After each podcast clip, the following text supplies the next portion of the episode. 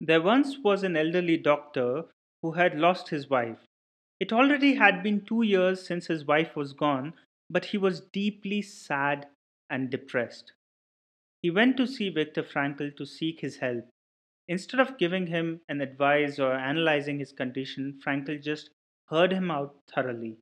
Upon knowing his condition and his past background, Frankl asked the elderly doctor what would have happened if he had died before his wife. The elderly doctor, upon hearing this hypothetical question, was horrified. He said that it would have been terrible for his poor wife. She would have suffered tremendously. To which Frankl responded, You see, doctor, you have spared her all that suffering, but the price you have to pay for this is to survive and mourn her. The doctor didn't say another word. He took Frankl's hand in his own as a gesture to thank him and left Frankl's office in peace. He was able to see another side to the situation. He was able to serve his beloved wife. His old age just found a purpose to live.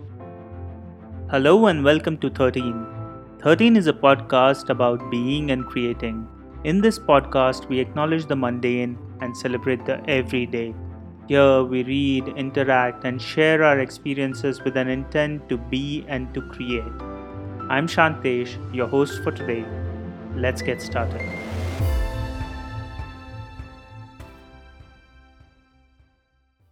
First of all, a very happy new year to all our listeners.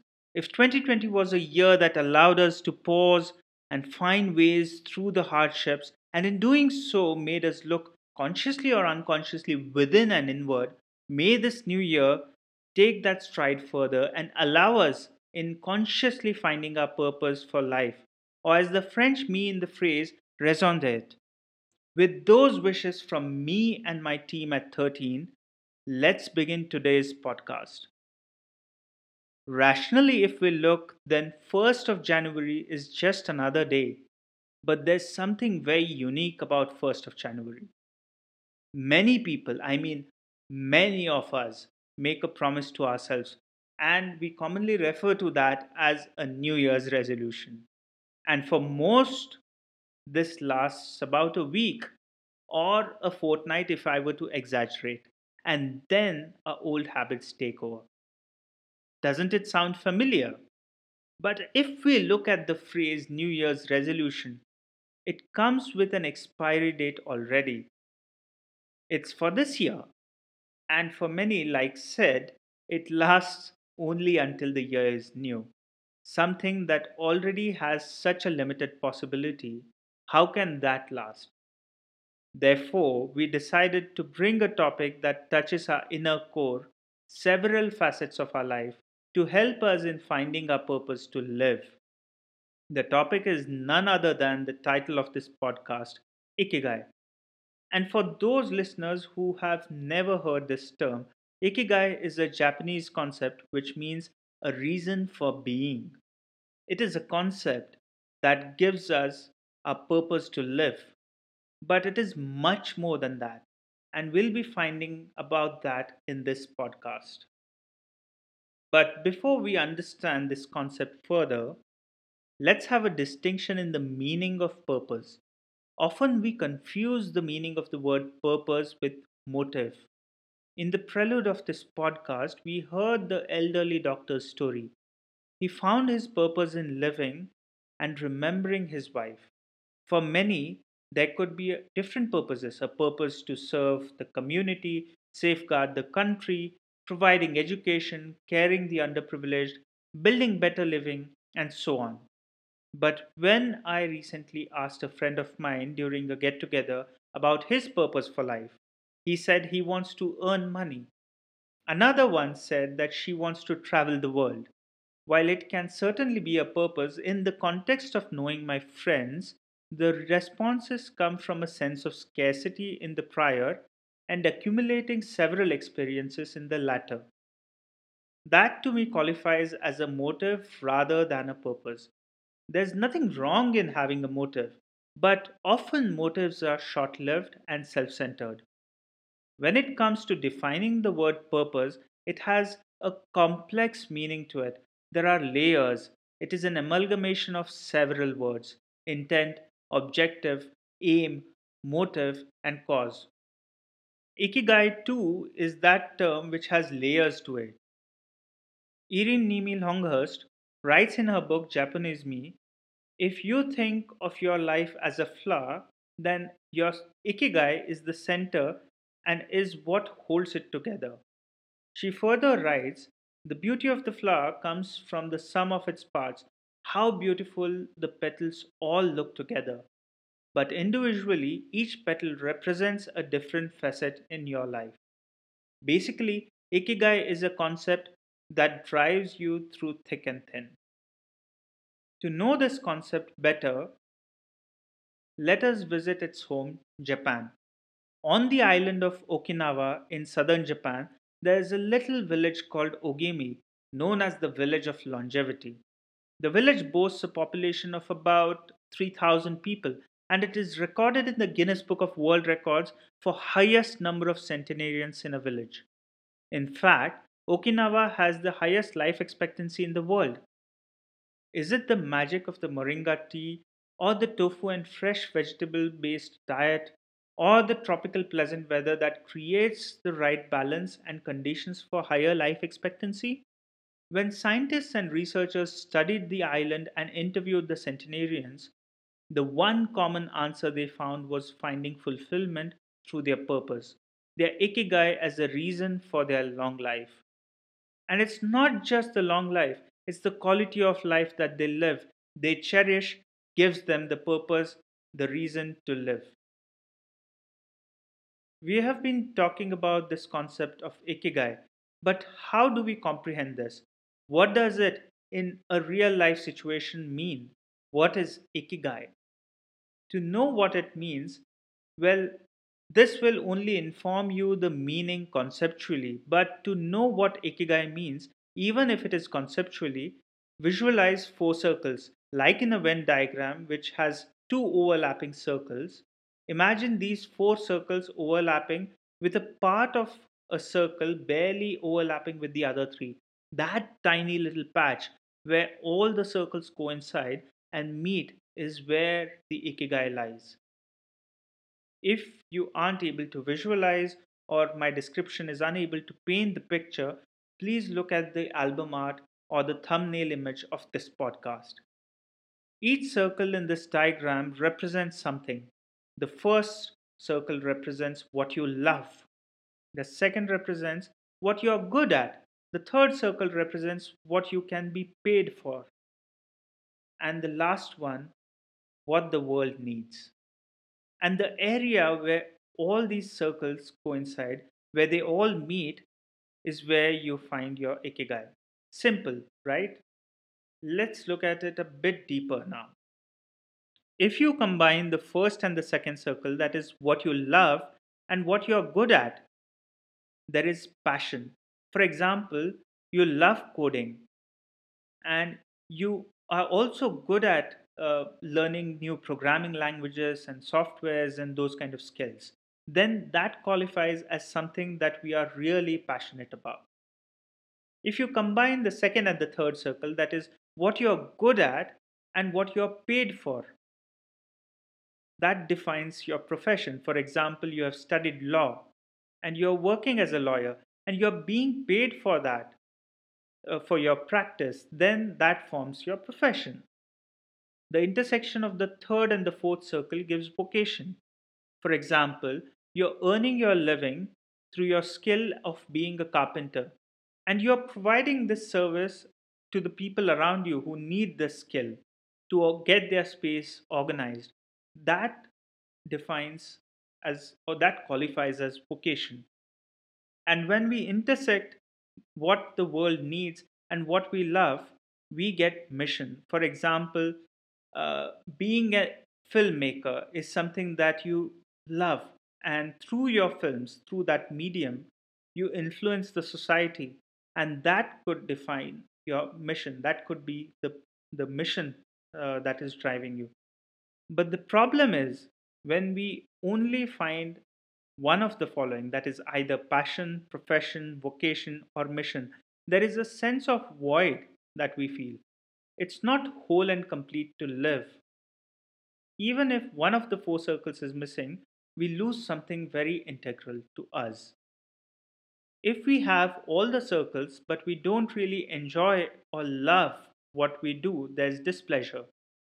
If we have love for our work, it's revolutionary and groundbreaking, and it also pays us, but we simply aren't good at it. We will be dissatisfied. And if we have everything, but it doesn't really pay us, we are not able to sustain monetarily, soon we'll be unfulfilled. But if we have everything, we love our work, we are paid well, we are also good at it, but if the world doesn't need it, we are completely demotivated. Consider that you're working on a software in a remote location. The software is something that, let's say, manages the back-end operations of a transaction system of an oil refinery, of whose business you are really not familiar with. Sure, the world may need this in a larger picture, but you sense that you are not really responsible for this work. You can easily be replaced by another engineer, or you don't see the groundbreaking difference you your act making on the world. It is but natural to be demotivated. Then we try to soothe ourselves by saying that this is our profession or we are being paid well and what can we do? We literally drag ourselves each day out of bed to do this task. The researchers at Okinawa studying those people found that the people there look forward for getting up. They look forward for the day ahead. And that is amalgamation of their intent, objective, aim, motive, and cause. It's their ikigai that is the secret for their long, healthy, and a fulfilling life. The characteristics of Ikigai are finding flow in everything we do and remaining active, taking it slow and not worrying, cultivating a good culture, including a good nutrition, and not just for your body but also for your mind and your being, nurturing good relationships, living an unhurried life, being optimistic and full of life reconnecting with nature, being thankful, having a resilience, and being adaptive, cherishing wabi sabi, another Japanese concept that embraces the imperfection of life, and realizing this moment. By finding our ikigai and living its characteristics in our day to day life, we can lead a meaningful, purposeful, and a fulfilling life. But where and how do we find this ikigai? One may ask to themselves things like, I've been working in this field for 23 years. Can I find my Ikigai now? Or I'm 78. What's the point in finding my Ikigai at this time of my life? Or I'm in deep debt. First, I have to focus on earning and paying that off. How can I then concentrate on another thing all these are valid concerns but invalid references that unnecessarily hinder our path. We all seek a peaceful life, don't we? We wish to earn too and also contribute to the world we live in. We also aspire to be doing this by being good at it. The Japanese believe that each has an ikigai within, and one can find it by only looking within. Finding ikigai is not a destination but rather a lifelong journey. One never lands on Ikigai. Even the ones who seem to have discovered or found their Ikigai have tremendous scope for improvement in refining and defining their Ikigai further. Anything we discuss here onwards will only land as a concept. One needs to experience their Ikigai, and for that, we can initiate the process intellectually because intellectually driving things will yield a tangible result and that can be a start but only a start one can therefore start by sitting with a pen and paper and jot down the things they love the things they are good at the things that pay them and the things they think the world needs. Mind you, these are four independent lists and write as exhaustive a list as you can. See what are the things that overlap on this list. If they overlap on all four lists, then congratulations, you just found your Ikigai. Chances are you may have to redefine one or two items, maybe reformulate or re articulate them to bring forth another facet and then see if they can be overlapping.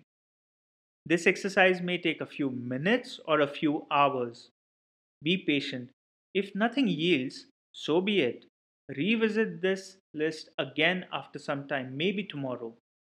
Populate each of these lists to become really specific. I'm deliberately refraining myself from citing examples here. This is for yourself to find. Someone may find it just like that, and for some others, it might take a few days. But in any case, finding your Ikigai is not a destination but rather a start of a journey. And also, starting to make those lists is a start of this journey. So, we are all basically in the same ship. Then why wait? Just do it. But bear in mind that this is a start and this is going to be an arduous journey it's not going to be an easy ride. And if it is being easy, then you're not onto something big. You're not using your full potential. The joy of this journey is in the pain of it, in the slowness of it, in the search of it. And in the process, we find ourselves, our true nature, our being. The idea is to not conclude by saying that this is my ikigai as one might be tempted to do so, in which case it will be, and believe me, it will be yet another resolution. One may, may be able to conclude what their purpose is, or their intent or objective, their aim or cause or motive, but Ikigai is a complex phenomenon. Since it overlaps with several of our facets, and these facets keep evolving through our phases of life and new facets keep adding to our life, like the petals in a flower.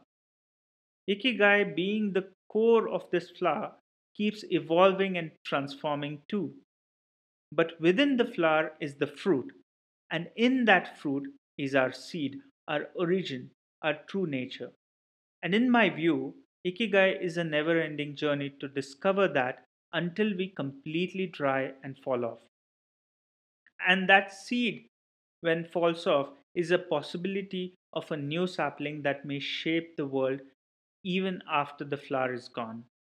Gandhi, Albert Einstein, Saint Teresa, Nelson Mandela, Steve Jobs, Vivekanand, Abraham Lincoln, Leonardo da Vinci, Galileo, Michelangelo, and even Buddha, and many more are such seeds who have become into a tree who continue to influence us our life in many ways, even long after they are gone. Who were these people before they became someone we knew? Weren't they just one of us? Aren't they just one of us? Ikigai is not about thinking of being someone someday. It is about being this, the way it is, right now.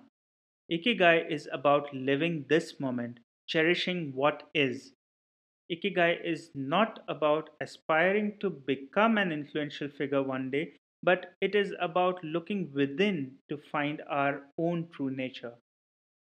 I think that brings a genuine calm within. Ikigai is a journey of a lifetime and a tremendous possibility. Once again, a very happy new year, and as wished for all of us, may we find our Ikigai. Thank you. Thank you for listening. For more such podcasts and daily writings, subscribe us on creating13.com, that is creating13.com. We request you to share this podcast with your friends and family and anyone who may be interested in such topics. Your sharing will only help us to reach out to people and to serve our cause. You can follow us on Facebook, Instagram, or Twitter, we've put the links in the description. You can also listen to our podcast on your favorite podcast platform now. We hope that you have enjoyed this episode and we wish to have you with us again next week for listening a new episode. Until then, take care